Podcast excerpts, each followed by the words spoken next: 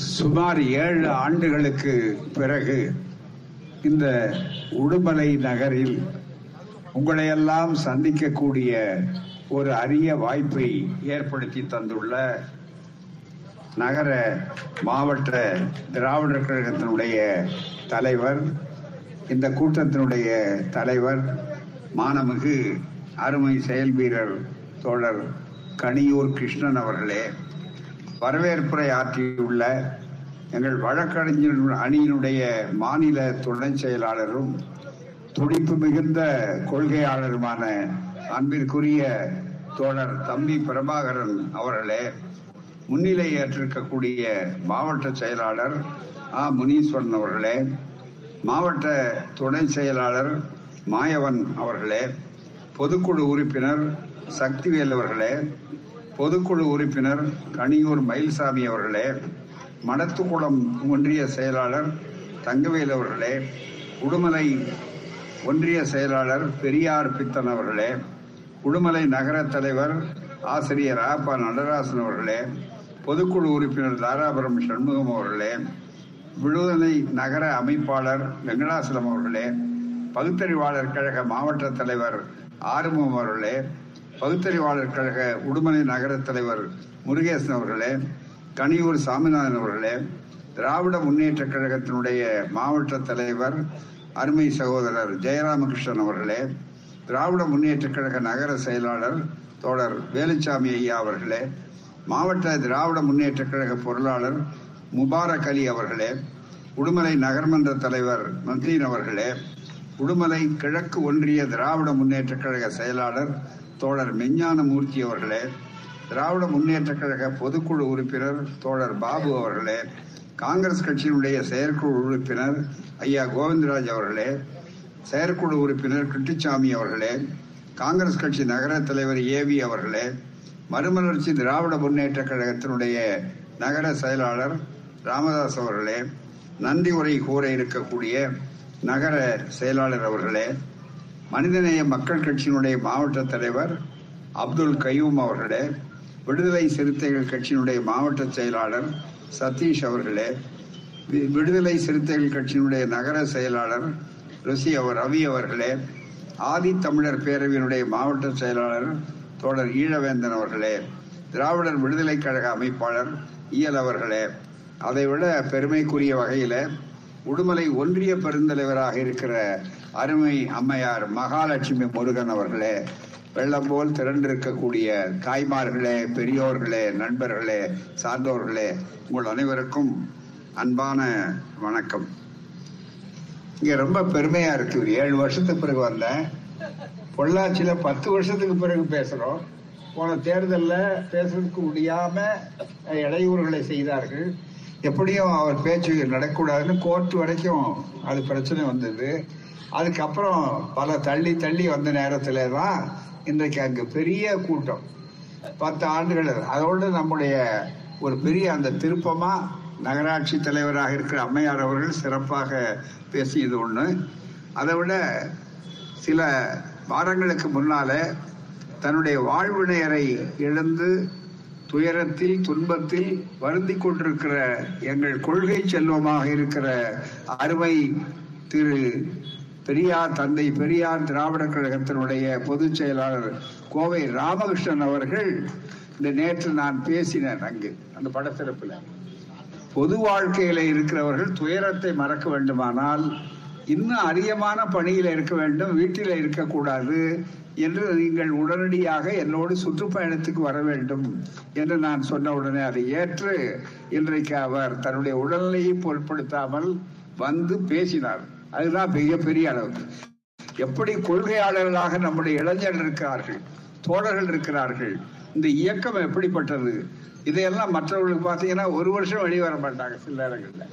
அவங்களுக்கு உண்மையா துயரம் இருக்கோ இல்லையோ அது ஒரு சடங்கு மாதிரி நினைத்து கொண்டிருப்பார். ஆனா இங்க நான் பார்க்கிற வந்து பார்த்தா அந்த கூட்டத்துக்கு உடுமலை கூட்டம் எந்த அளவுக்கு குறைவானவர்கள் அல்ல என்று நினைக்கிறேன். அதை விட ஒரு படி மேல. நீங்க ஆர்வத்தோட இருக்கீங்க. பனியில உட்கார்ந்துருக்கீங்க. நான் வரும்போது பனியினால போயிடுவாங்க அப்படின்னு நினைச்சு சங்க சங்கடத்தோட வந்தேன். வேக வேகமா வண்டி போ- போக சொன்னோம். இங்க வந்தோம். நீங்கள் பனியில நாங்கள் பணியில. அதுதான் ரொம்ப மிக முக்கியம். பணியே தவிர்க்க முடியாது. பணியும் தவிர்க்க முடியாது. அதுதான் ரொம்ப மிக முக்கியம். ரெண்டுமே தேவைதான். அது பருவங்காலம். என்ன ஒண்ணு அதுக்கு பருவம் உண்டு. எங்களுக்கு இப்ப வேலைக்கு பருவமே கிடையாது. அதுதான் மிக முக்கியம். மிகப்பெரிய அளவிற்கு அந்த வாய்ப்புகளை இன்றைக்கு இவ்வளவு பெரிய அருமையான கூட்டத்தை ஏற்பாடு செய்திருக்காங்க அதை விட நம்முடைய இங்க ஒரு பெரிய இந்த நகரத்துக்கு பல வரலாறு உண்டு. அதை சொன்னாலே ஒரு பொழுதுபடிய வரையில பேசலாம். கடைசியா ஐயா அவர்கள் இந்த இயக்கம் பிரிவதற்கு முன்னால இளைஞர்களுக்கு தெரியாது நாற்பத்தி ஒன்பதுக்கு முன்னால கடைசியா ஐயா கோர்ட்டுக்கு வந்து மதியழகன் அவர்களும் ஐயாவும் வழக்கு போட்டு இங்க நூத்தி நாற்பத்தி நாலு மீறினாங்கிறதுக்காக அந்த வழக்கு கடைசியா இருந்து ஒன்றாக நீதிமன்றத்தை சந்தித்த ஒரு நிலை இந்த உடுமலை நகருக்கு உண்டு. இங்க இப்ப நகர்மன்ற தலைவரை பற்றி சொல்லியிருக்காங்க.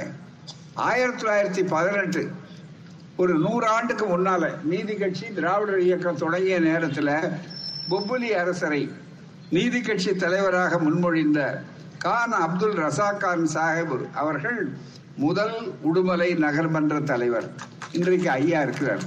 இங்க வரும்போதெல்லாம் சாதிக் பாட்ஷா அவர்களை மறக்கவே முடியாது. மிக முக்கியமா. அதே மாதிரி இந்த நகர்மன்ற தலைவர் மற்றவர்களாம் வரதுக்கு முன்னால் உடுமலை கனகராசன். நாங்கள்லாம் மாணவர் பருவத்தில் இருந்த போது அங்கதான் வந்தோம்.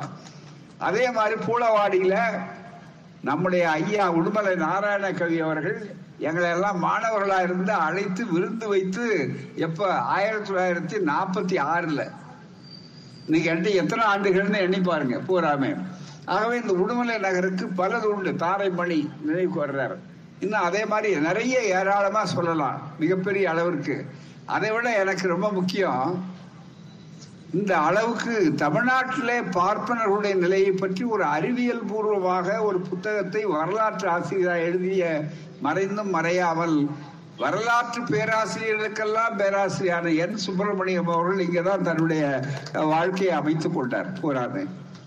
அவர் ஒரு பார்ப்பனராக இருந்தாலும் தத்துவ ரீதியாக உண்மையை மட்டும் பேசக்கூடியவர். அவர் மனசுக்கு பட்டதெல்லாம் மிக முக்கியமாக. ஆகவே இந்த உடுமலை நகருக்கு வரும்போது எனக்கு பலதரப்பட்ட நண்பர்கள் ஐயா வேலுசாமி மாதிரி மற்றவர்கள் மாதிரி இவர்கள் மாதிரி எல்லா இடத்துலையும் உடுமலை கனியூர் எல்லாம்.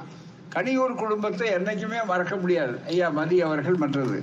அதே மாதிரி எங்களுடைய நீதி அரசர் மோகன் அவர்களை மறக்க முடியாது. பூராமே மோ- மோகன் அவர்கள் இந்த நகரம் தந்த உச்ச நீதிமன்ற நீதிபதி வரையிலே போன கருப்பு சட்டைக்காரர். பல பேருக்கு தெரியாது. அவர் சொன்னார் எங்க பெரியார் திடல்னா ரொம்ப மிக முக்கியமா அவர் கூட்டம் போட்டு சொன்ன போது சொன்னாரு. புலவர் நன்னன் பேராசிரியர் நன்னன் இருக்காரு பாருங்க. நன்னனும் அவரும் ரெண்டு பேரும் மேடையில உட்கார்ந்து என் பக்கத்துல பேசுறோம். எங்க இப்போ சமீபத்துல சில ஆண்டுகளுக்கு முன்னால.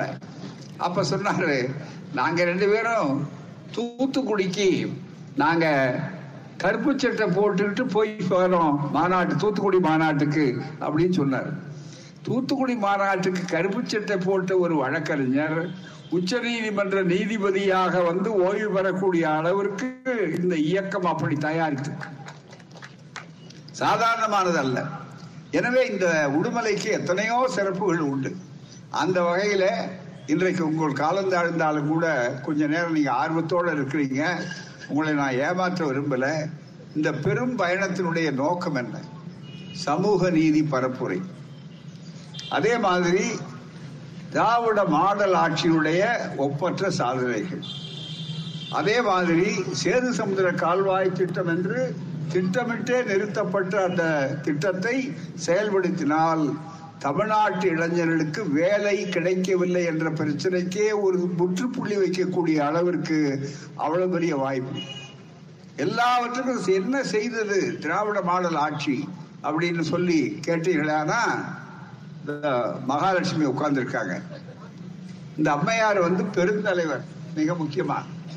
இந்த பக்கம் பார்த்தீங்கன்னா சிறுபான்மை சமுதாயத்தை சார்ந்த நகர தலைவர் மிக முக்கியமா.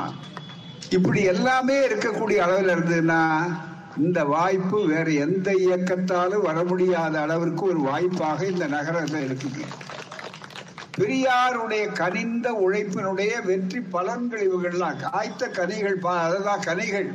இவங்கெல்லாம். ஒரு காலத்துல நேரா சொன்னாங்க அந்த அம்மா நல்ல பொள்ளாச்சியில நகர தலைவர் அவங்க சொன்னாங்க. அவங்க சொல்லும்போது சொன்னாங்க அடுப்புதல் பெண்ணுக்கு படிப்பதுன்னு கேட்டாங்க. நான் இன்னைக்கு அடுப்பு உதவிட்டுல நகராட்சியை நடத்திட்டு இருக்கிறேன். இதுதான் பெரியார் செய்த சாதனை. இதுதான் திராவிடர் இயக்கம் செய்த சாதனை அப்படின்னு நினைக்கிறாங்க மிக முக்கியமா. இங்க நம்ம சகோதரிகள்லாம் உட்கார்ந்துருக்காங்க நாற்காலியில ஜம்முன்னு உட்கார்ந்துருக்காங்க வசதியா இருக்கணும். அதுதான் முக்கியம். அங்க பாத்தீங்கன்னா ஆ, நகர்மன்ற உறுப்பினர்கள் என்ன ரொம்ப வாழ்த்துக்கள் ரெட்டிப்பு மழை ம- மகிழ்ச்சியா இருக்கு ஏன்னா முதல்ல வந்திருந்தா எல்லாரையும் அறிமுகப்படுத்தி மேடையிலே வச்சிருப்பேன். நேரத்தினால நெருக்கடி இருக்கு. நீங்க அத்தனை பேரும் பாத்தீங்கன்னா திராவிட மாடல் ஆட்சியினுடைய சாதனைக்கு உங்களை விட வேற எடுத்துக்காட்டு வேற என்ன வேணும்? அதுதான் மிக முக்கியம். அங்க பாருங்க அவ்வளவு பேர் நிக்கிறாங்க. நீங்க நகர்மன்றத்துக்குள்ளேயே போய் உட்காந்துட்டீங்க அதுதான் மிக முக்கியம். ஒரு காலத்துல நூறு வருஷத்துக்கு முன்னால இந்த திராவிடர் இயக்கம் வர்றதுக்கு முன்னால இவ்வளவு ஆண்கள் நிக்க இவ்வளவு பெண்கள் நாற்காலியில துணிவாக சுதந்திரமாக அமரக்கூடிய வாய்ப்பு உண்டா? நாற்காலி இருந்தது ஆனா தைரியம் இல்ல. இன்னைக்கு பாத்தீங்கன்னா சொல்லுவாங்க கேட்டா ஏங்க நான் முன்னாடி வந்தேன் உட்கார்ந்துருக்கேன் அவங்க நாற்காலி கம்மியா இருந்து அவங்க நிக்க வேண்டியதுதானே பின்னால வந்தவங்க? அது மட்டும் இல்ல இன்னும் கேட்டா நாங்க தானே வந்து இவ்வளவு காலமா நின்றுட்டு இருந்தோம்ல? இப்ப கொஞ்ச நாளைக்கு நின்னா என்ன குறைஞ்சு போச்சு அவங்க? அப்படின்னு தைரியமா கேட்பீங்க அதுதான் மிக முக்கியம். இன்னும் கேட்டா நான் இன்னொன்னு கூட கருத்து சொல்றது திருமணங்கள்ல மற்ற இடங்கள்ல கூட. என்னன்னா கொஞ்சம் தான் நாற்காலி இருக்கு. ஆண்களும் ஒரு பக்கத்துல இருக்காங்க பெண்களும் ஒரு பக்கத்துல இருக்காங்க. அப்படின்னு பார்த்தா யாருக்கு முன்னுரிமை கொடுக்கறது? அப்படிங்கிற கேள்வி வந்தா பெண்களுக்கு தான் முன்னுரிமை கொடுக்கணும். ஏன்? பொருளாதார கண்ணோட்டத்தையும் கூட. சமூக கண்ணோட்டமும் ஒரு பக்கத்தில் இருக்கட்டும். பொருளாதார கண்ணோட்டத்தோட ஏன்னு கேட்டா நாங்க எந்த ஆண்களா இருந்தாலும் என்னதான் அதிகமான சட்டை போட்டு அதிகமா வேட்டி கட்டி இருந்தாலும் ஒரு ரெண்டாயிரத்துக்கு ரூபாய்க்கு மேல ஆயிரத்தி ஐநூறு மேல போக முடியாது. ஆனா நீங்க கட்டி இருக்கிற பட்டு புடவை நீங்க போட்டிருக்கிற நகை இதெல்லாம் கணக்கு போட்டா உங்க மதிப்பு தான் அதிகம். என்ன கேட்டா? அதனால உங்களுக்கு தான் நாற்காலி முக்கியமா கொடுக்கணும். அதுதான் மிக முக்கியமா. பொருளாதாரத்துல நீங்க தான் முன்னால வந்திருக்கிறவங்க. அதுதான் மிக முக்கியம். ஆகவேதான் அந்த அளவுக்கு இந்த சமுதாயத்தை பயன்படுத்தியவர் தந்தை பெரியார். அந்த பெ- தந்தை பெரியார் வழியில அமைந்ததுதான் பேரறிஞர் அந்த நம்முடைய நீதி கட்சி. உடுமலை அந்த காலத்திலேயே கனகராசன நகர தலைவரை வச்சது பூராமே. எப்படி வழிகாட்டிய இது ஜஸ்டிஸ் கட்சி கோட்டை ஒரு காலத்துல நீதி கட்சியினுடைய பாரம்பரியம். அப்படிப்பட்ட ஒரு பாரம்பரியத்துல இன்றைக்கு வந்த நம்முடைய இந்தியாவினுடைய முதல் முதல்வராக இருக்கிற ஒப்பற்ற சமூக நீதிக்கான சரித்திர நாயகர் மு க ஸ்டாலின் அவர்கள் முதலமைச்சராக இருக்கக்கூடிய இந்த திராவிட மாடல் ஆட்சியில என்ன செய்தார்? கவுன்சிலர் இவங்கெல்லாம் இருக்காங்க. இன்னும் குஜராத் மாடலை பற்றி ஐயா வேலுசாமி அவர் சொன்னாரு. என்னன்னா ஆ, குஜராத் மாடல்னா எப்படிப்பட்டதுன்னு ஒரு சின்ன சொன்னார். நேரம் இல்லாதனால நான் ஒன்று சொல்றேன். குஜராத் மாடல்ல இன்னும் முப்பத்தி மூணு சதவீத இடஒதுக்கீடு பார்லிமெண்ட்ல நிறைவேறல. பத்து பிரதமரை பார்த்துட்டாங்க. அது ஊர்காஜாடியில ஊறிக்கிட்டே இருக்கு. எங்க பத்து பிரதமர் மாறிட்டாங்க. பல கட்சிகள் வந்தாச்சு. ஆனா மசோதா மட்டும் அந்த முப்பத்தி மூணு சதவீதம் பெண்கள் நாடாளுமன்றத்தில் சட்டமன்றத்தில் இடம்பெற வேண்டும் என்று அதிகாரபூர்வமான சட்டம் இன்னும் நிறைவேறல. மிக முக்கியமா. ஆனா முழுக்க முழுக்க இங்க என்னன்னா நம்ம திராவிட மாடல் ஆட்சியில பெண்களுக்கு உங்களுக்கு எந்த விதமான போராட்டமும் இல்லாம ஐம்பது சதவீத இடஒதுக்கீட்டை தந்தவர் நம்முடைய முதல்வர். ஐம்பது சதவீதங்க? இதுல சில பேர் சொல்லுவாங்க. என்ன சொல்லுவாங்கன்னா இதை நம்ம அந்த மதிப்பை குறைக்கிறதுக்கு கொஞ்சம் நட்டை லூஸ் பண்ற மாதிரி சில பேர் ஒரு பிரச்சாரம் பண்றது. என்னங்க? என்னங்க பெண்களை போட்டாங்க பெண்களை போட்டாங்க பெரிய சாதனைன்னு சொல்றீங்க? அவங்க வீட்டுக்காரர் தான் பக்கத்துலயே வந்து நிக்கிறாரு. அவங்க வீட்டுக்காரர் தான் பக்கத்தில் வந்து நிற்கிறாரேன்னு கேட்டாங்க. நான் அதுக்கும் பதில் சொன்னேன். ஆமாய்யா முதல்ல அவங்க வர்றாங்க. அப்ரண்டிஸ்னு ஒன்று தொழில் பயிற்சி உண்டு இல்லை அதனால அப்ரண்டிஸ் பீரியட் மாதிரி அவங்க வந்து நிற்கிறது தப்பு இல்லை. எவ்வளோ நாளைக்கு நிற்பாரு ஒரு கூட்டத்துக்கு நிற்பாரு ரெண்டு கூட்டத்துக்கு நிற்பாரு மூணாவது கூட்டம் என்ன சொல்லுவாங்க? அம்மா என்ன சொல்லுவாங்க? நான் பார்த்துக்கிறேன் நீங்கள் போய் உங்கள் வேலையை பாருங்க. அப்படின்னு சொல்லி அனுப்புவாங்களா? அந்த தைரியம் தானா வருமே? இந்த நாற்காலியில உட்கார்ற தைரியமும் இதுவும் கொடுத்தவர் தான் தந்தை பெரியார் என்ற அந்த மாமனிதர். மிகப்பெரிய அளவிற்கு இந்த இயக்கம் அதுதான் செய்கிறது மிக முக்கியமா. இல்லைன்னா பெண்களுக்கு எப்போ ஒரு தடவை இவ்வளவு ரூபான்னு கொடுக்கறத போக கல்லூரிக்கு போகக்கூடிய பெண்களாக இருந்தால் அந்த பெண்கள் அந்த பிள்ளைகள் ஒரு குடும்பத்தை நாலு பேரா இருந்தாலும் சரி மற்றவங்களா இருந்தாலும் தான் நம்ம நாட்டில் இப்போ ஜனத்தொகை தான் பெருகி இருக்க. ஒரே குடும்பத்தில் நாலு பெண்ணு இருக்கும் அஞ்சு பெண்ணு இருக்கும். அஞ்சு பத்து அரசனும் ஆண்டி ஆவான்னா அஞ்சுக்கு ஆறே பத்து இருக்கா நம்ம ஆளு கேட்டா ஒரே வார்த்தையில சொல்லுவான் பகவான் கொடுக்குறான் பகவான் கொடுக்குறான்னு சொல்லுவான் ஏயா இத்தனை பத்து இருக்கு? என்ன? பகவான் கொடுக்குறான்னு. பெரியார் கேட்டார் ஏன்னா பகவான் கொடுத்துருந்தா பத்து பசுமாட்டையும் சேர்த்து கொடுத்துருப்பானு? அதெல்லாம் கொடுக்காத பத்து வீட்டையும் கொடுத்துருப்பானு? அதெல்லாம் கொடுக்காத பகவான் இதை மட்டும் கொடுத்தா அவனை விட பொறுப்பு இல்லாத பையன் வேற உலகத்துல இருப்பானான்னு கேட்டார். மிக முக்கியமா. ஆகவே அப்படி சொன்னாங்க. இன்னைக்கு நம்ம பிள்ளைகளை அது அத்தனை பேரும் நாலு பிள்ளைங்க போனாலும் ஆயிரம் ரூபாய் சொலையா வருது. ஆயிரம் ரூபா உடனே. அதுவும் மாசம் ஒண்ணுக்கு ஆயிரம் ரூபா. ஒரு வருஷத்துக்கு பன்னெண்டாயிரம் ரூபாய் இத்தனையும் எந்த நிலையில அவர் கொடுக்கிறாரு? போன ஆண்ட மகராசன்கள்லாம் என்ன பண்ணாங்க? கஜானாவை காலியாகிட்டு போயிட்டாங்க. கடனை வச்சுட்டு போயிட்டாங்க. கடன் தொகையை அசல் தொகையை நாம திருப்பி கொடுக்கறதுக்கு பதிலா வட்டியிலேயே மூழ்கி போற அளவுக்கு இருக்கு. வட்டியை தள்ளுபடி பண்ண மாதிரி இவங்க வாங்கினது நீங்க வாங்கின கடனை தான் திராவிட ஆட்சி திராவிட மாடல் ஆட்சி கடனை தள்ளுபடி பண்றாங்க. நகைக்கடன் உள்பட ஆனா அரசாங்கம் வாங்கின கடனை மத்திய அரசு தள்ளுபடி பண்ணல. அதை நல்லா நீங்க நினைச்சுக்கணும். அந்த கடனுக்கே வட்டிக்கு வட்டி கொடுத்துக்கிட்டு இருக்காங்க. மிக முக்கியமா. ஆகவே அப்படிப்பட்ட ஒரு சூழ்நிலையில இன்றைக்கு எவ்வளவு சிக்கலான சூழல் இருந்தாலும் சாதனை மேல் சாதனை செய்யக்கூடிய வாய்ப்பை பெற்றிருக்கிறார். இன்னைக்கு ஒரு செய்தி. நீங்க என்ன தொலைக்காட்சி பாக்குறீங்க செய்திகள்லாம் பத்திரிகையில வர்றதுக்கு முன்னால எல்லாரும் பாத்துறீங்க தொலைக்காட்சிக்கு முன்னால போய் பாக்குறது இல்ல கையிலேயே வச்சிருக்கீங்க. போன உடனே இந்த செல்போன் இல்லாதவங்களே இல்லையே இருக்காது. எல்லாமே பிச்சைக்காரர் கூட இப்ப செல்போன் வச்சிருக்காரு. அப்பாயின்மெண்ட் நான் இத்தனை மணிக்கு வரேங்க உங்க வீட்டுக்கு அப்படின்னு சொல்ற மாதிரி மிகப்பெரிய அளவுக்கு வச்சிருக்கிறாரு. நல்லது வளர்ச்சி தான் அதில் ஒன்றும் சந்தேகம் இல்லை. அந்த செல்போன்லயே எல்லாம் பாத்துக்கிறீங்கல்ல அப்ப செய்திகள் உங்களுக்கு தெரியுது. திடீர்னு கொஞ்ச நாளைக்கு முன்னால பாத்தீங்கன்னா சில மாவட்டங்கள்ல கடுமையான மழை. நல்லா விளைஞ்சி அதை நம்ம விவசாயிகளை அறுவடை செஞ்சு உடனே களத்து மேட்டு கொண்டு வந்து நெல் மூட்டையை பார்க்கலான்னு ஆசையா இருந்தாங்க.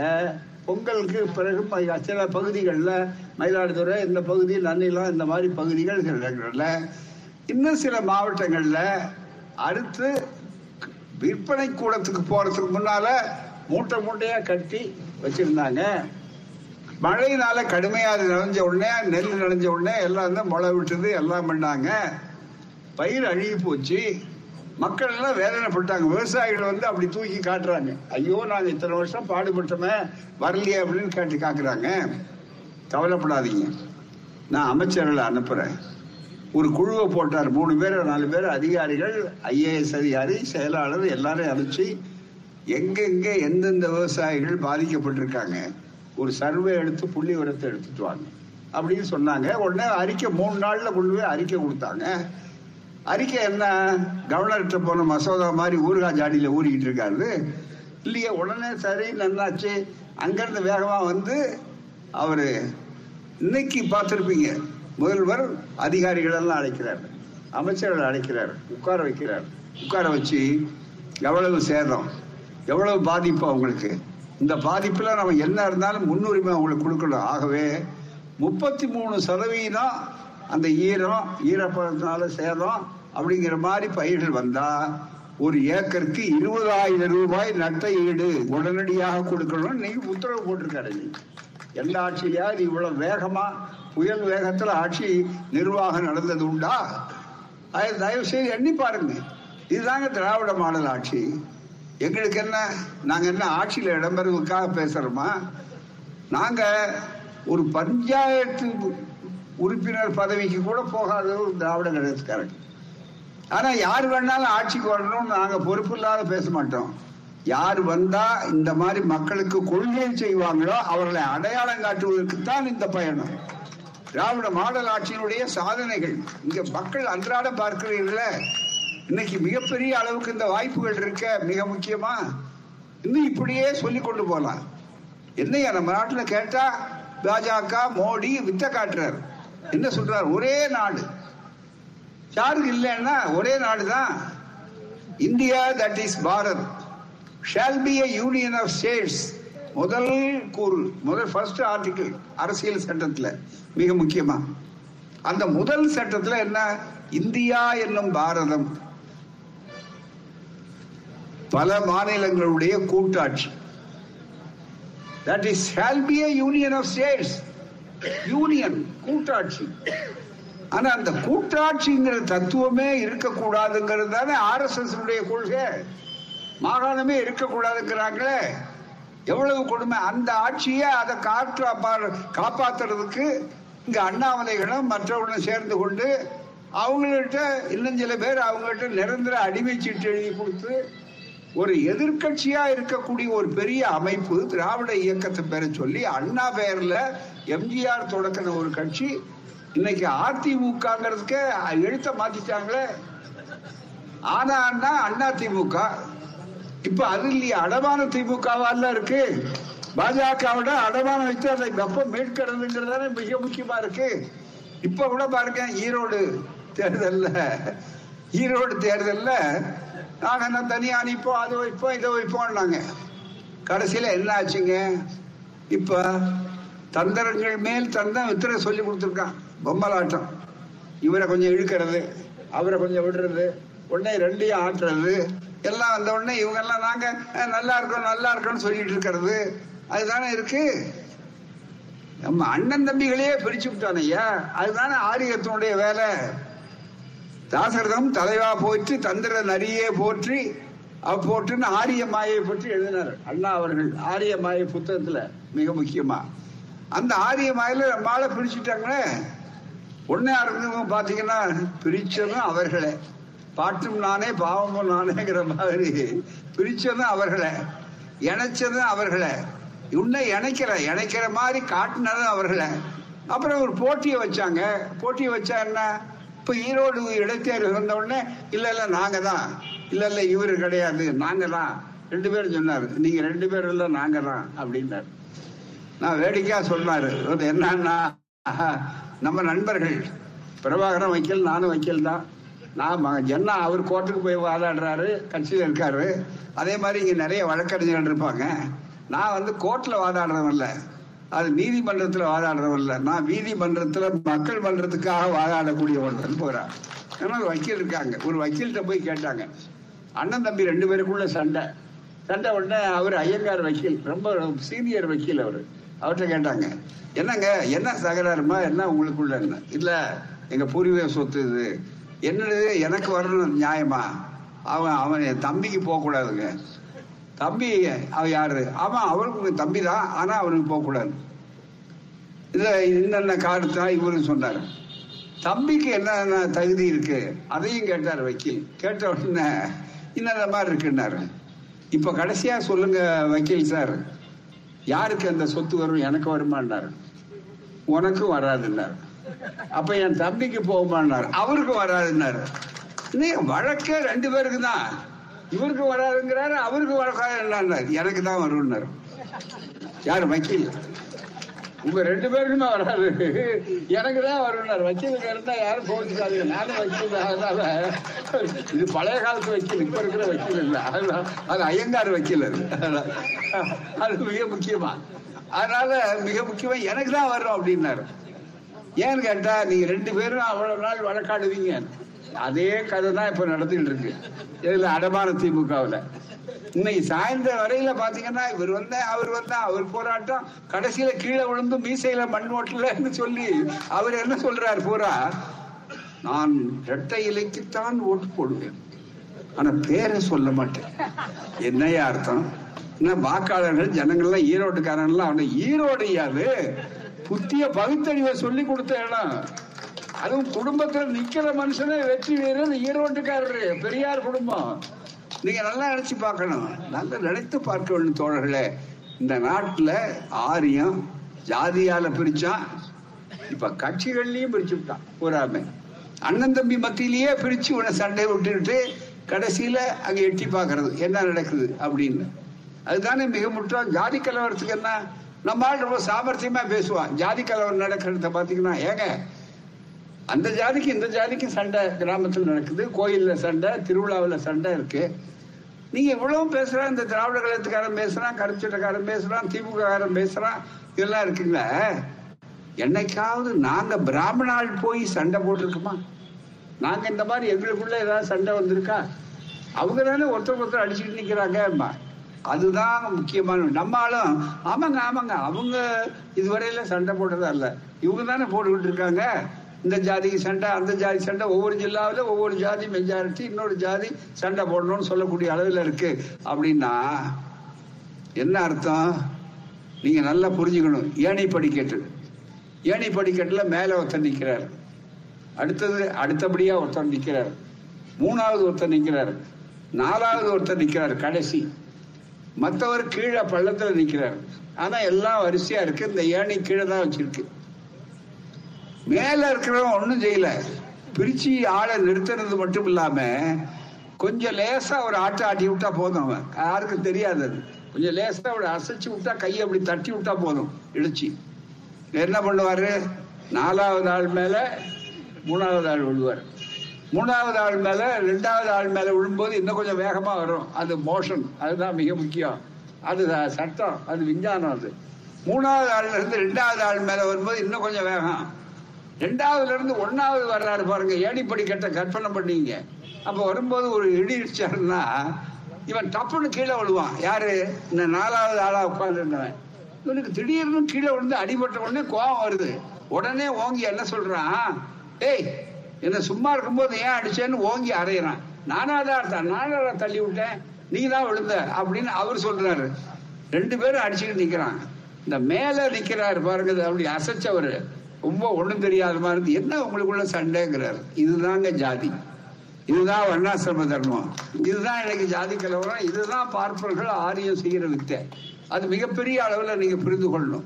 அப்படிப்பட்ட ஒரு சமுதாயத்தை மாற்றி ஜாதியற்ற வேதமற்ற சமத்துவ சமுதாயமாக ஆக்கி தந்தை பெரியார் என்ற அந்த மாபெரும் மனிதநேயருடைய பிறந்த நாள் விழாவை சமத்துவ திருநாளாக சமூக நீதி நாளாக அறிவித்தார்.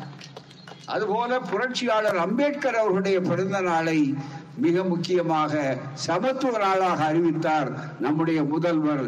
இதுதான் திராவிட மாடலுடைய ஆட்சி. அதே நேரத்தில் மற்ற இடங்களில் அந்த வாய்ப்புகள் கிடையாதே. நன்றா நினைத்து பாருங்க. இன்னமும் ஜாதி இன்னமும் இருக்கு. நம்ம ஊர்லயே அதை உண்டாக்குறான் அப்பதான் நாங்க கேட்டோம் ஒரே நாடு ஒரே என்று ஒரே ஒரே சொல்றேன். என்னன்னா ஒரே மதம் என் மதம் இந்து மதம் இந்து ராஷ்டிரா. ஒரே அப்படின்னு அடுத்த கட்டத்தில் என்னன்னா மொழி சமஸ்கிருத மொழி இந்தி மொழி. அதனுடைய உள்ள இருக்கு. அதுக்கு அடுத்தது ஒரே கலாச்சாரம். ஆரிய கலாச்சாரம் பார்ப்பன கலாச்சாரம் சனாதன கலாச்சாரம் வேதமுள்ள கலாச்சாரம் மூணு. ஒரே ரேஷன் கார்டு. எல்லாம் ஒரே ஒரே கேட்டீங்க. சரி இவ்வளவு சொன்னீங்கல்ல? நாங்க ஒரு கேள்வி கேட்கிறோம். எல்லாத்தையும் ஒரே தானே இருக்கணும்? ஜாதி ஒரே ஜாதின்னு ஏன் சொல்ல மாட்டேங்கிறீங்க? அங்கதான் சொல்ல மாட்டேன். அதுதான் ஏன்னா ஆர்எஸ்எஸ் கொள்கை ஒரே ஜாதி இருக்கக்கூடாது. என்ன கொடுமையா? என்ன ரத்தம் கொதிக்குது நமக்கு? வேதனையா இருக்கு. இத்தனை நாள் பெரியார் மண் இது சமத்துவ மண். இங்க ஐந்து ஆண்டு காலம் ஐம்பது ஆண்டு காலம் அரை நூற்றாண்டு காலம் திராவிடம் திராவிட மாடல் ஆட்சி செய்து கொண்டிருக்கிற இடத்துல செத்த பிற்பாடு சுடுகாட்டுல ஜாதி உயிரோடு இருக்க இதை விட கொடுமை உண்டா? நீங்க நினைச்சு பாருங்க. ஒரு மனிதனுக்கு தொல்லையே உயிரோடு இருக்கிற வரையில் தான் ஏன் ஆன்லைன் சூதாட்டத்துல பணத்தை வச்சு இழக்கிறவன் கட்ட முடியல அந்த பணத்தை எங்க இருந்தோ எடுத்துட்டு அதை கொண்ட முடியலன்னா அவன் மானத்துக்கு அஞ்சு தானே கடைசியில் என்ன பண்றான்? தற்கொலை பண்ணிக்கிறான். தற்கொலை பண்ணா அவன் என்ன நினைக்கிறான்? என்னுடைய துன்பம் முடிஞ்சு போச்சு. அந்த உலகத்தை விட்டே நான் போயிடுறேன் அப்படின்னு நினைக்கிறான். துன்பத்துக்கு எல்லை சாவு அப்படின்னு நினைச்சுக்கிட்டு இருக்கான். அது சரியா தப்பாங்கிறது வேற விஷயம். அது தவறும் கூட. தற்கொலை யாரும் ஊக்கப்படுத்த முடியாது. மிகப்பெரிய அளவுக்கு. ஆனால் நண்பர்களே அடுத்தபடியா நீங்க சிந்திக்க வேண்டிய விஷயம் என்னன்னா அந்த இறந்து போனவனை துடுகாட்டுக்கு தூக்கிட்டு போனா எழுபத்தைந்து ஆண்டு கால சுதந்திரத்துக்கு பிறகும் எழுபத்தைந்து ஆண்டு காலம் நம்ம சுதந்திரத்துக்கு பார்லிமெண்ட் அகலமா பெருசா கட்டுறோம் ரொம்ப மிக முக்கியமா. அது எப்படி நடக்குதுங்கிறத ஐயா சொன்னாங்க ரொம்ப மிக முக்கியமா. இவ்வளவு நடந்த பிற்பாடு இந்த எழுபத்தைந்து ஆண்டு காலத்துல இறந்து போன எங்கள் சகோதரனை. யார் ஒடுக்கப்பட்டவனோ அவன் தான் எங்கள் சகோதரன். எங்களுக்கு ரத்த உறவை விட கொள்கை உறவு மிக முக்கியமானது. அவரை அழைச்சிட்டு போய் சுடுகாட்டில் அல்லது இடுகாட்டில் உள்ள புதைக்கணும் அல்லது எரிக்கணும்னு போனா அந்த இடத்துல பாத்தீங்கன்னா ஒரே சுடுகாடு உண்டா? ஒரே சிவில் சட்டம் கொண்டு வர்றீங்களா ஏன் ஒரே சுடுகாடு கொண்டு வரக்கூடாது? அவர் இந்த ஓட்டம் இருக்கு அதுல ஓட்டம் இருக்குன்னு சொன்ன உடனே போறாங்க செல்லாதுன்னு சொல்லிட்டாங்க. அப்புறம் இந்த ஆட்சி வருது நம்ம ஆட்சி. வந்த உடனே அதில் இருக்கிறதெல்லாம் சரிப்படுத்தணும் அப்படின்னு சொன்ன உடனே ஒரு நீதி அரசர் அவர் தான் சந்திரு அவரை தலைமையில் ஒரு குழுவை போட்டு அதுக்கு சில ஆலோசனை உறுப்பினர்களை போட்டு மக்களை எல்லாம் சந்திச்சு என்னென்ன சட்டத்தில் உச்ச நீதிமன்றத்தில் குறை சொன்னார்களோ அந்த குறையெல்லாம் நிவர்த்தி செய்து மிக முக்கியமாக தெளிவாக சட்டத்தை போட்டு மசோதாவை போட்டாங்க உடனடியாக அந்த மசோதாவை நிறைவேற்றி எத்தனை மாதங்கள் ஆகுதுங்க? ஒவ்வொரு நாளும் செத்துக்கிட்டு இருக்காங்க. இவ்வளவு பேருடைய சாவுக்கு இந்த ஆளுநர் பொறுப்பேற்க வேண்டாமா? யார் காரணம்? என்ன காரணம்?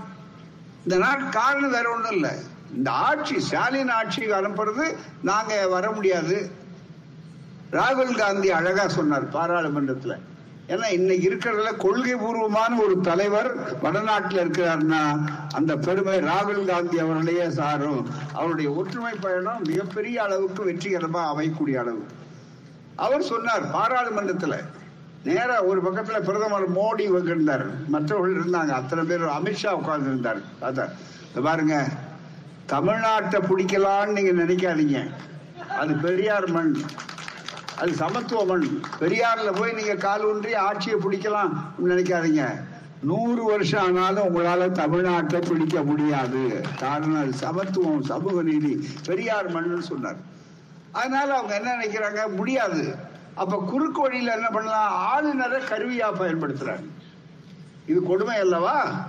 நீங்கள் வாக்கு போட்டு உங்களுடைய வாக்குகளை பெற்று அந்த வெற்றியை உறுதி செய்வது மாதிரி உள்ளாட்சி தேர்தலிலும் இந்த வெற்றிகள் வந்து இவ்வளவு நடந்த பிற்பாடு வேண்டும் உங்களால ஆட்சிக்கு வர முடியாது.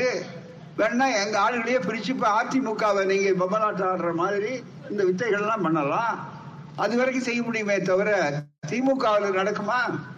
ஒரு ஆள் திமுகவில் வர முடியுமா? இன்னைக்கு பாத்தீங்க முடியாத. காரணம் இது கட்டுக்கோப்பான இயக்கமாச்ச. ஒரு இடத்துல தவறுனாலும் முதல்வர் விடமாட்டார.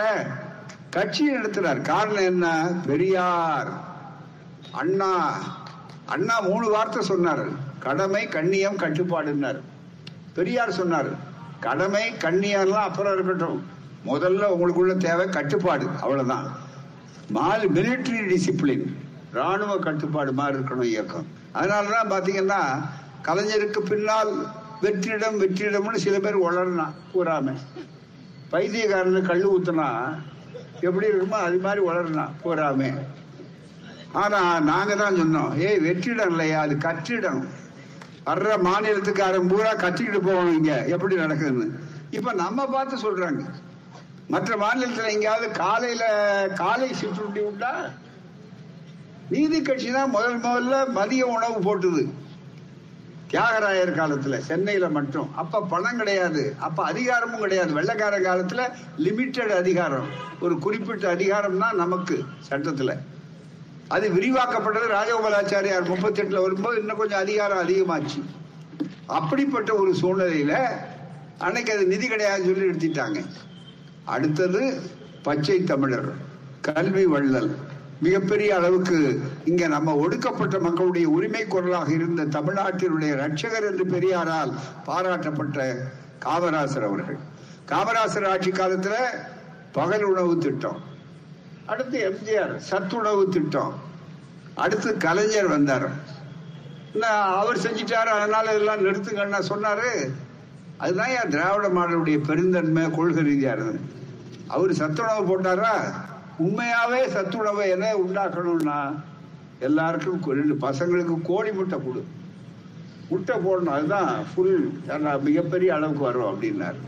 உடனே நம்மால் என்ன பண்ணுவான் கொடுத்த சாதிக்க மாட்டான். கோணக்கடி வெட்டுறதுக்கு என்ன சொல்லுவார்னா ஆ, அப்ப சைவமா இருக்கிறவனெல்லாம் முட்டை கொடுக்கறதா? அப்ப நம்ம மதம் என்ன ஆகுறது? அப்படின்னாரு. பா அதுக்கெல்லாம் குருகுலத்துல படிச்சவராச்சா அவரு.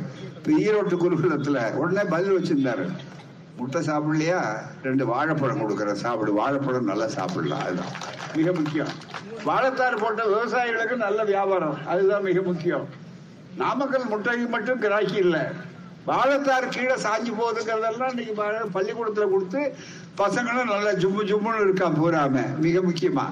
அப்படிப்பட்ட ஒரு சூழ்நிலையில இன்றைக்கு அது வளர்ந்த பிற்பாடு இந்தியா பூராவிலையும் நம்ம பார்த்து சத்துணவே கேட்கிறோம் அடுத்த கட்டத்துக்கு போயிட்டாரு முதல்வர். காலையில வகுப்புக்கு போன பிள்ளைகள் பதினோரு மணிக்கு போனா ஏன் கொஞ்சம் மயங்கி இருக்காங்க? ஆசிரியர்கள்லாம் சொன்னாங்க. ஏன் நீ சரியா இல்ல? ஏன் மயக்கமா ஒரு மாதிரி எல்லாருக்கும் பேசுறது வகுப்புல சொல்றது நீ ஈர்க்க மாட்டேங்கிற என்ன காரணம்? சரியா சாப்பிடல. வசதி படைச்ச வீட்டுல கூட பிள்ளைங்கள் தெரியும். தாய்மார்களுக்கு தெரியும். நம்ம பிள்ளைகளுக்கு பள்ளிக்கூடத்துக்கு அனுப்புறதுக்குள்ள அவங்க படுற பாடு பாருங்க. அதுக்கு சாப்பிடாது. அதுலயும் குறிப்பா பெண் பிள்ளைகளை பார்த்தீங்கன்னா சாப்பிடவே சாப்பிடாது. அதை சாப்பிட வச்சு அனுப்புறதுக்குள்ள பாத்தீங்கன்னா இந்த தாய் அங்க இழுத்து இங்க இழுத்து அது வாசப்படி வரைக்கும் வந்து வாயில ஊட்டி அதுக்கப்புறம் தள்ளி இருக்கிறோம் இது அரைகுறையா சாப்பிட்டு பீதி அப்படியே வச்சுட்டு போயிடும் பூரா அங்க போனா மயக்கத்தில் இருக்கிறது இதெல்லாம் புரிஞ்ச மனிதாபிமான ஆட்சிங்கிற காரணத்தினாலதான் நம்முடைய ஸ்டாலின் ஆட்சி என்ன செய்தது? திராவிட மாடல் ஆட்சி காலையில சிற்றுண்டி. எல்லா இடத்துக்கும் அவரே போறாரு. அவரே போறாரு. ஆயுள் திராவிடர் காலனியா? எந்த இடத்துல வந்து எங்கேயாவது உள்ள நுழைஞ்சிட்டு போறான். ஏன்னா நம்ம ஆடு எங்க விட்டாலும் அங்க பெருச்சாளி உள்ள நுழைஞ்சிடும். அதெல்லாம் பார்த்து அவர் சோறு போடுறது மட்டும் இல்ல பொறிச்சாளி எந்தெந்த இடத்துல இருக்குன்னு போய் கண்டுபிடிக்கிற வேலையிலையும் போறாரு. திடீர்னு காலையில நடைப்பயிற்சிக்கு போறாரு. திருமண பக்கம் இங்க ஏதோ ஒரு போர்டை பார்த்த உடனே எங்க இருக்கா? சரி உள்ள போகணும்னு திடீர்னு வர்றாரு. முதல்வர் எப்போ வருவாரு? வேற ஒருத்தர் யாரோ வசனம் சொன்னார். எப்போ வருவாரு எப்படி வருவாருங்கிறதெல்லாம் இவர் தான் இப்படி வருவாருன்னு சொல்லக்கூடிய அளவுக்கு மிக முக்கியமா வரக்கூடிய அளவுக்கு வந்தார். ஆகவே இப்படிப்பட்ட ஒரு அருமையான ஒரு ஆட்சி. இதுக்கு முன்னால என்ன சொன்னாரு? மிக முக்கியமா ஒரு பெரிய வாய்ப்பு என்ன? தொழில் நினைத்து பாருங்க. சு- நேரம் ஆச்சு சுருக்கமா முடிச்சிடுறேன். அதாவது வேலை வாய்ப்பு தானே இப்ப முக்கியம். விலைவாசி குறைத்தார்களா ரெண்டாயிரத்தி பதினாலுல ஆட்சிக்கு வந்து ஒன்பது வருஷம் ஆகுது மோடி ஆட்சிக்கு வந்து. அது அவருடைய ஆட்சி சுதந்திரமான ஆட்சி கிடையாது. அரசு பாஜக என்பது ஒரு ஆர்எஸ்எஸ் அரசியல் பிரிவு அவ்வளவுதான். உத்தரவு போடுறது ஆர்எஸ்எஸ். அந்த ஆர்எஸ்எஸ் தத்துவம் என்ன? நீங்க நல்லா நினைத்து பாருங்க. மிகப்பெரிய அளவில் ஆகவே அந்த ஆர்எஸ்எஸ் அமைப்பினுடைய தத்துவத்தை வைத்துக்கொண்டு பாஜக இவ்வளவு செய்து கொண்டிருக்கிற நேரத்தில் என்ன சொன்னார்? எப்படி பதவிக்கு வந்தாங்க? முதல்ல காங்கிரஸ் ரெண்டு தடவை வந்துருச்சு. நம்ம ஆளுங்க ரெண்டு தடவை வந்தாலே மாத்தணும்னு நினைப்பாங்க. எவ்வளவு நல்ல சுஜா நல்ல திட்டங்கள்லாம் போட்டாங்க. இன்னும் கேட்டா வேலை வாய்ப்புகளுக்கான திட்டம் தான் சேது சமுத்திர கால்வாய் திட்டம். நம்ம இளைஞர்களுக்கெல்லாம் வேலை கொடுக்கிற திட்டம். ஆனா இவ்வளவு செஞ்சு வேலை கிடைக்கலன்னு சொன்ன உடனே திடீர்னு அதை பயன்படுத்திக்கிட்டாங்க. யாரு? எதிர்க்கட்சியா இருந்த பாஜக மோடி முதல் முதல்ல குஜராத் மாடல். சொன்னார் இல்லைங்க குஜராத் மாடல். அப்படின்னு என்னன்னா ஏதோ அங்க தேனும் பாலும் ஓடுற மாதிரி நினைச்சுக்கிட்டு அங்க வருஷம் குஜராத் மாடல் அப்படின்னு சொன்னார். சொல்லிட்டு என்ன? திடீர்னு ஒரு சத்தம் கொடுத்தாரு. எல்லாரும் கூட்டத்தில் மோடி பிரச்சாரத்துக்கு வந்தப்ப அந்த சத்தம் தமிழ்நாட்டில் இதுவரை கேட்டதே கிடையாது. ஏன்னா புதுசா கேட்டா அந்த சத்தத்தை கண்டு எல்லாரும் ஏதோ ஒரு வித்தம் இருக்குன்னு நினைப்பார்ல. சப்கா சாப் சப்கா விகாஸ்னார் எல்லாம் அலறி போய் என்னங்க என்னங்க? அப்படின்னு கேட்டா உடனே பதில் சொன்னார் வளர்ச்சி வளர்ச்சி வளர்ச்சி அப்படின்னார். வளர்ச்சி கொடுப்போம் கவலையே படாதீங்க நீங்க யாரும் ரெண்டு கோடி பேருக்கு வருஷம் ஒண்ணுக்கு வேலை. ஏன் ஆட்சியில? நீங்க உங்களுக்கு வங்கி கணக்கு இருக்கா? அப்படின்னா இல்லைன்னா திறந்துங்க தொப்புன்னு வந்து விழும். என்ன? ரெண்டு லட்சம். பதினஞ்சு லட்சம் வந்து விழும். அப்புறம் என்ன? ஒரு பக்கம் வேலை வாய்ப்பு இன்னொரு பக்கம் வங்கியில வந்து பதினஞ்சு லட்சம் விழுது. லட்சுமி கதவை தட்டுறா. ரொம்ப மிக முக்கியமா. நம்ம அதுக்கு டிபார்ட்மெண்ட் கடவுள் வச்சிருக்கான். கல்விக்கு சரஸ்வதி செல்வத்துக்குன்னு. ஆனா லட்சுமி விலாஸ் பேங்கே காணாத போச்சு. அது வேற விஷயம். அதுவே போன கோடி ஆயிடுச்சு. மிகப்பெரிய அளவுக்கு. அப்படிப்பட்ட அளவுக்கு இங்க வந்த உடனே எல்லாரும் சேர்ந்து சரி ரெண்டு வருஷம் ரெண்டு கோ- ரெண்டு கோடி. இன்னைக்கு ஒன்பது ஒன்பது வருஷம் ஆச்சு. அப்ப ரெண்டு கோடி ஒவ்வொரு வருஷமும் கிடைச்சிருந்தா எத்தனை கோடிங்க வந்து வேலை வாய்ப்பு கிடைச்சிருக்கணும் தமிழ மக்களுக்கு இந்தியாவில்? பதினெட்டு கோடி. கிடைச்சுதா? ஒவ்வொருத்தருக்கும் பதினஞ்சு லட்சம். வந்துதா? வரலையே. இந்த செவ்வாழைகளை உங்களுக்கு வராவிட்டாலும் நாங்க வழி சொல்றோம். தமிழ்நாட்டை பொறுத்தவரையில. என்னன்னா அதுதான் சேது சமுத்திர கால்வாய் திட்டம். மிக முக்கியமா. இந்த சேது சமுத்திர கால்வாய் திட்டத்தை சரியே ராமசாமி முதலியார் போட்டு நூத்தி ஐம்பது நூறு வருஷத்துக்கு முன்னால போட்டது. மிகப்பெரிய வரலாறு. அதுக்கப்புறம் அண்ணா எழுச்சி நாள் கொண்டாடினார். அப்புறம் கலைஞர். தொடர்ந்து எல்லாத்தையும் செஞ்சு யூபிஏ ஐக்கிய முற்போக்கு கூட்டணி என்று வரும்போது அந்த முற்போக்கு கூட்டணியினுடைய வசதி இருக்கு பாருங்க. அந்த வாய்ப்புகளை பயன்படுத்தி முழுமையா ஒரு பெரிய வாய்ப்பை உருவாக்கி சேது சமுத்திர கால்வாய் திட்டம். இலங்கையை சுத்திட்டு கப்பல்கள் போகுது இப்ப. அதுக்கு நடுவுல வந்தா அலைச்சல் மிச்சம் நேரம் மிச்சம். எரிபொருள் சிக்கனம். எரிபொருள் ஃபியூவல் இருக்கு பாருங்க. அதுக்கு வேண்டியது கப்பலுக்கு வேண்டியது. அது மிச்சம் நேரம் நேரம் மிச்சம் நமக்கு தொழில் இந்தியா பூராவிலையும் இல்லை ஆசியாவுக்கே அது வழிகாட்டக்கூடிய அளவிற்கு அந்த திட்டம் எவ்வளவு கோடி? ரெண்டாயிரம் கோடிக்கு மேல ஆகுமேன்னாங்க.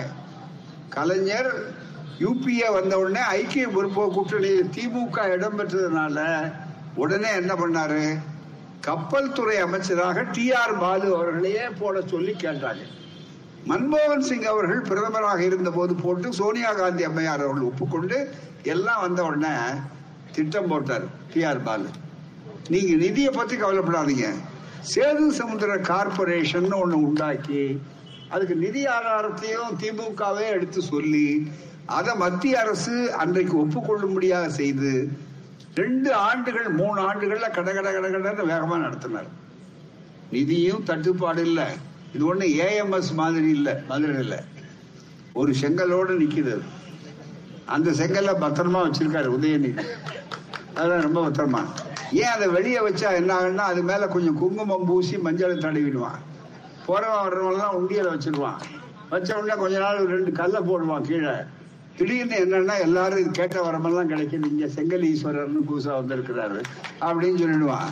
அதுதான் வைக்க கூடாதுங்கிறதுக்கு அதான் பர்மான் இப்படி வச்சா போறாம. அது இந்த வாழ் வாய்ப்பை பெறுத அளவுக்கு வந்து இன்னைக்கு மிகப்பெரிய அளவிற்கு ஒரு திருத்தம் வந்திருக்கு. அந்த வாய்ப்பை எடுத்து சொன்னார். எல்லாம் வேலை முடிஞ்சதுங்க இருபத்தி மூணு கிலோமீட்டர். வெறும் இருபத்தி மூணு கிலோமீட்டர். இடையில பெரிய என்ஜின்லாம் கொண்டு வந்து கருவியை விட்டு அடிக்கிறார். ராப்பகல் பார்க்காம வேலை. என்ஜினியர்களை அழைச்சி திட்டமிட்டு ஏன்னா பாலுவே என்ஜினியர். அதனால அமைச்சருக்கே தெரியும். அமைச்சரை ஏமாற்ற முடியாத அதிகாரிகள். அப்படிப்பட்ட ஒரு சூழ்நிலையில வேகமா நடந்து இருபத்தி மூணு கிலோமீட்டர் தாங்க முடிய போகுது. ரெண்டாயிரத்தி ஒன்பதுல தேர்தல் வருது நாடாளுமன்ற தேர்தல் வருது. அதுக்கு முதல்ல அது வேணும்னு ஜெயலலிதா அம்மையார் சொன்னாங்க. ரெண்டாயிரத்தி ஒண்ணு தேர்தல் அறிக்கையிலேயே இருக்காங்க இந்த புத்தகத்துல போட்டிருக்கோம் அதெல்லாம். ஆனா திடீர்னு அந்த பெருமை இதுக்கு போகுதேங்கிறதுக்காக இவங்களுக்கு கிடைக்கிறதா? தேர்தல் அந்த பெருமை ஆயிடுமே கலைஞருக்கு வர்றதா அந்த பெருமை? மன்மோகன் சிங்க்கு வர்றதா அந்த பெருமை? டி ஆர் பாலுக்கு வர்றதா? மூணு பார்ப்பனர்கள் சேர்ந்தாங்க. ஒன்று ஜெயலலிதா அம்மையார் இன்னும் ஒண்ணு இந்த சோங்கிற பார்ப்பனர் மூணாவது ஆளு அரசியல் புரோக்கர் ஒருத்தர் இருப்பார். சம்மன் இல்லாம எல்லா இடத்துக்கும் ஆஜராவார். சுப்பிரமணிய சாமி சு சாமி. அந்த அவர் சுப்பிரமணிய சாமி வழக்கு போடுறேன்னாரு பூராமே. உடனே அங்க இருக்காங்க. இன்னைக்கு கூட பாத்தீங்கன்னா அஞ்சு பேரை சுப்ரீம் கோர்ட்டுக்கு நியமனம் பண்ணியிருக்காங்க. அஞ்சு பேர்ல ஒரே ஒரு முஸ்லீம் தவிர நாலு பேரும் எல்லாம் உயர் ஜாதிக்காரங்க தான். அதே மாதிரி மற்ற மற்றவர்கள். ஆகவே இப்படி இருக்கக்கூடிய ஒரு வாய்ப்புல இன்றைக்கு அது என்ன ஆகும்? உச்ச நீதிமன்றத்துல முழுமையா அதே தான் ஆகும். ஒன்றும் ஆகல.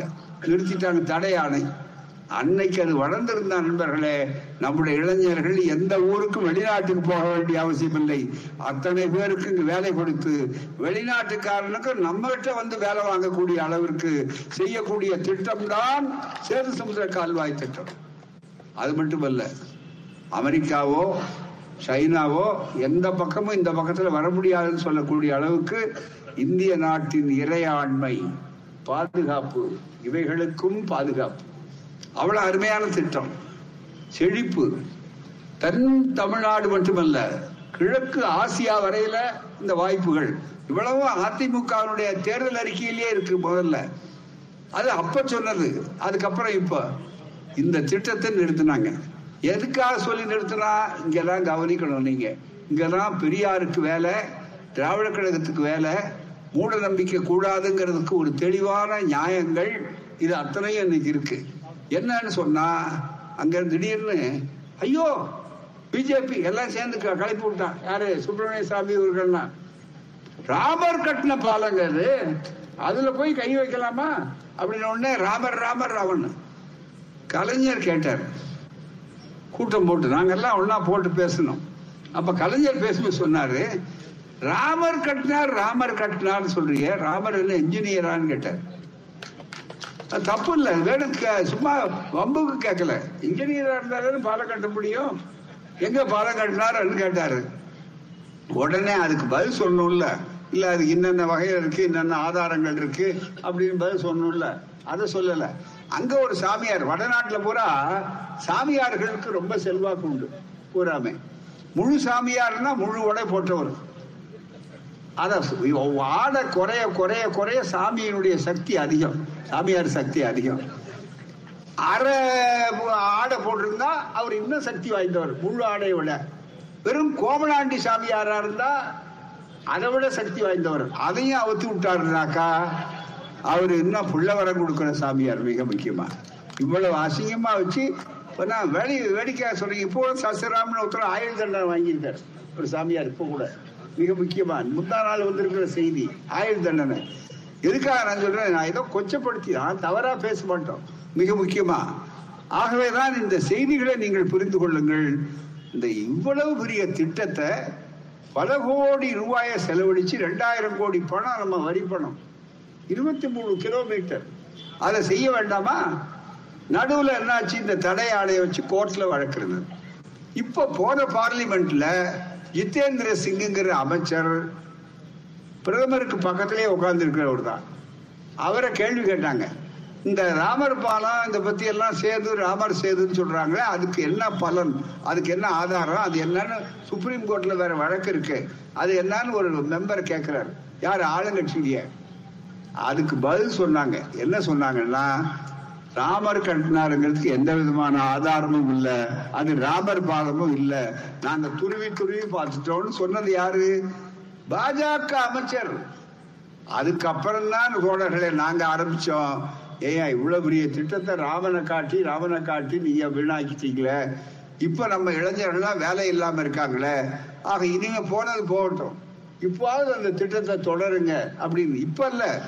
நிதின் கட்கரின்னு அமைச்சர் வந்த உடனே கலைஞரே இருக்கும்போது சொன்னார். சரி அந்த பகுதியை விட்டுட்டு கூட எங்களுக்கு ஒன்றும் அது முக்கியம் இல்ல. எங்களுக்கு சேது சமுத்திர திட்டம் தான் முக்கியம். அதை தான் உடைக்கணும்னு அவசியம் இல்லை. வேற பாதை போட்டா கூட கொஞ்சம் அதான் உடனே செய்யுங்க அப்படின்னாரு. இப்ப அந்த பாதையிலேயே நினைக்கலாம் இது ராமர் பாதை இல்லைன்னு நீங்களே சொல்லிட்டீங்க. சொன்ன உட்பாடு இன்னமும் அதையே பேசிக்கொண்டுதான் என்ன அர்த்தம்? எனவே தான் நண்பர்களே இந்த சேது சமுத்திர கால்வாய் திட்டம் வர வேண்டும் என்பது இருக்கிறதே. ஒட்டுமொத்த தமிழகத்தினுடைய மிகப்பெரிய கோரிக்கையாக ஆகணும்.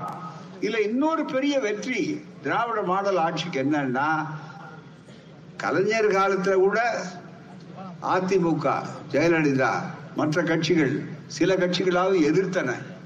ஆனா இன்னைக்கு திராவிட மாடல் முதலமைச்சராக இருக்கக்கூடிய நம்முடைய முதல்வர் ஸ்டாலின் அவர்கள் சட்டமன்றத்தில் தீர்மானம் கொண்டு வந்த போது எதிர்ப்பே இல்லாமல் நிறைவேறிய திட்டம். பாஜக உட்பட ஒப்புக்கொண்டிருக்காங்க.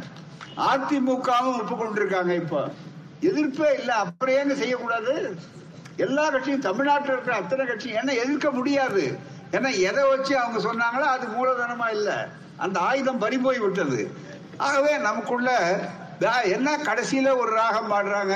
என்ன இருந்தாலும் ராமர் பா- ராமர் பாலத்தை சரி எந்த ராமர் பாலம் இருக்கு? இல்லைன்னு சொல்லியாச்சு. இல்லாத பாலத்தை என்ன? இல்லாத பாலத்தை இடிக்க இடிக்கிறான்னு சொல்றான் நம்மகிட்ட பார்த்து இடிக்காதே. ராமர் பாலம் இடிக்காதே. இருந்த பாபர் மசூதியை இடிச்சவங்க இவங்க. அதுதான் வேடிக்கை. அப்படி இருந்தும் இல்லாத பாலத்தை இடிக்கிறா இருக்கிற கட்டடத்தை இருக்கிற கட்டடத்தை இடிக்கிறாங்க இல்லாத பாலத்தை இடிக்காதேங்கிறாங்க. இதெல்லாம் நீங்க நல்லா சிந்திச்சு பார்க்கணும். நாம ஒண்ணும் ராமருக்கு விரோதி இல்ல ராமருக்கு சண்டை இருந்தால விரோதி. இல்லாதவங்க பேல என்ன அது பூரா பாத்துக்குவாங்க ஆனா பாத்திரம்னாலும் நம்ம வேலை வாய்ப்பு கெட்டு போத இந்த மூட நம்பிக்கையினால எனவே நண்பர்களே கட்சி இல்லை ஜாதி இல்லை மதம் இல்லை எல்லாரும் நம்ம ஒண்ணு. தமிழ்நாட்டு இளைஞர்களுக்கு வேலை வாய்ப்பு வேணும். தமிழ்நாட்டினுடைய பொருளாதாரம் வளப்படுத்த வேண்டும். மற்றவர்கள் உழுக்க வேண்டும். அதற்காகத்தான் இந்த போராட்டம். எனவே திராவிட மாடல் ஆதரவுகள் தொ- தொடரவும் சேது சமுதிர கால்வாய் திட்டம் வரணும். பிஜேபிக்காரர் பிள்ளைக்கும் வேலை கிடைக்கும். ஆர்எஸ்எஸ்காரர் பிள்ளைக்கும் வேலை கிடைக்கும். இந்த கட்சி இந்த இதுங்கிறது கிடையாது என்பதை சொல்லி இவ்வளவு பணியிலும் உட்கார்ந்து இவ்வளவு நேரம் இருந்த தோழர்களுக்கும் காவல்துறையினருக்கும் என்னுடைய நன்றியை வணக்கத்தை தெரிவித்துக் கொண்டு ஏற்பாடு செய்த தோழர்களுக்கு மனமுந்த பாராட்டுதல்களை செய்து கொண்டு மீண்டும் தனியே ஒரு பொதுக்கூட்டத்திற்கு ஒரு ஆண்டுக்குள்ள நான் வருவேன் என்று சொல்லி அப்போது ஏற்பாடு செய்து மீண்டும் விரிவாக பேசலாம் என்று கூறி நம்முடைய கவுன்சிலர்கள் பெருந்தலைவர் மற்ற எல்லோருக்கும் என்னுடைய வாழ்த்துக்களையும் சொல்லி முடிக்கிறேன். வணக்கம் நன்றி. வாழ்க பெரியார். வளர்க பகுத்தறிவு. வாழ்க தமிழ்நாடு. வாழ்க தமிழ்நாடு. வாழ்க தமிழ்நாடு. நன்றி வணக்கம்.